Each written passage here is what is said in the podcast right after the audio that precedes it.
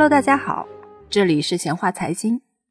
上一期我们聊到了由道氏理论启蒙，围绕股票价格分析而产生的技术流派，基于历史价格而做分析的朴素思想，看似简单易懂，但实际上结果却不确定，没有客观的准则。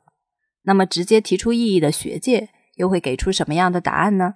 我们这期接着聊。随着道士、波浪、江恩。等技术分析流派的兴起，几何、宗教、星象等奇怪的元素都被用来预测股价，和玄学无异。这时候，学界站了出来，对于资本市场和投资行为给出了自己的观点。早在18世纪初，植物学家布朗就发现，花粉颗粒会在水中受到水分子的不停撞击，每次撞击力量的大小、方向都不同。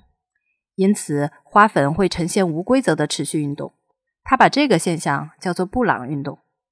金融学家认为，在数量众多的参与者共同作用下，股价就像是花粉一样，会不规则的游走。股票的价格每一步变化都随机而独立，并没有对过去价格走势的记忆。技术分析提到的运行趋势是不存在的。举个例子来形容这一点。如果前方路上有一百块钱，那早就被人捡走了。也就是说，趋势会在瞬间兑现，不会有一个持续反应的时间。那么，如何科学投资呢？来自芝加哥大学的马克维茨给出了答案。马克维茨出生在一个犹太家庭，他从小就对物理和哲学兴趣浓厚。人生的转折发生在本科毕业后。他放弃兴趣，选择了经济学作为硕士和博士的方向。学生时期，他就被邀请加入了考尔斯经济学研究委员会，这是一个产生了众多诺贝尔奖得主的明星团队。出乎很多人意料，马克维茨选择科学炒股作为论文的主题，研究如何把数学思想应用到股市。一九五二年，他把自己的论文发表在《金融学杂志》上。题目叫做“资产组合选择”。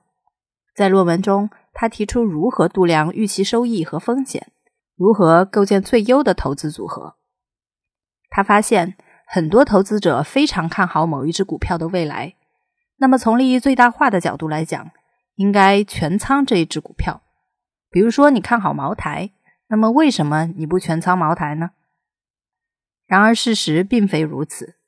投资者往往会持有多只股票，他们更关心的是投资组合整体的风险和收益。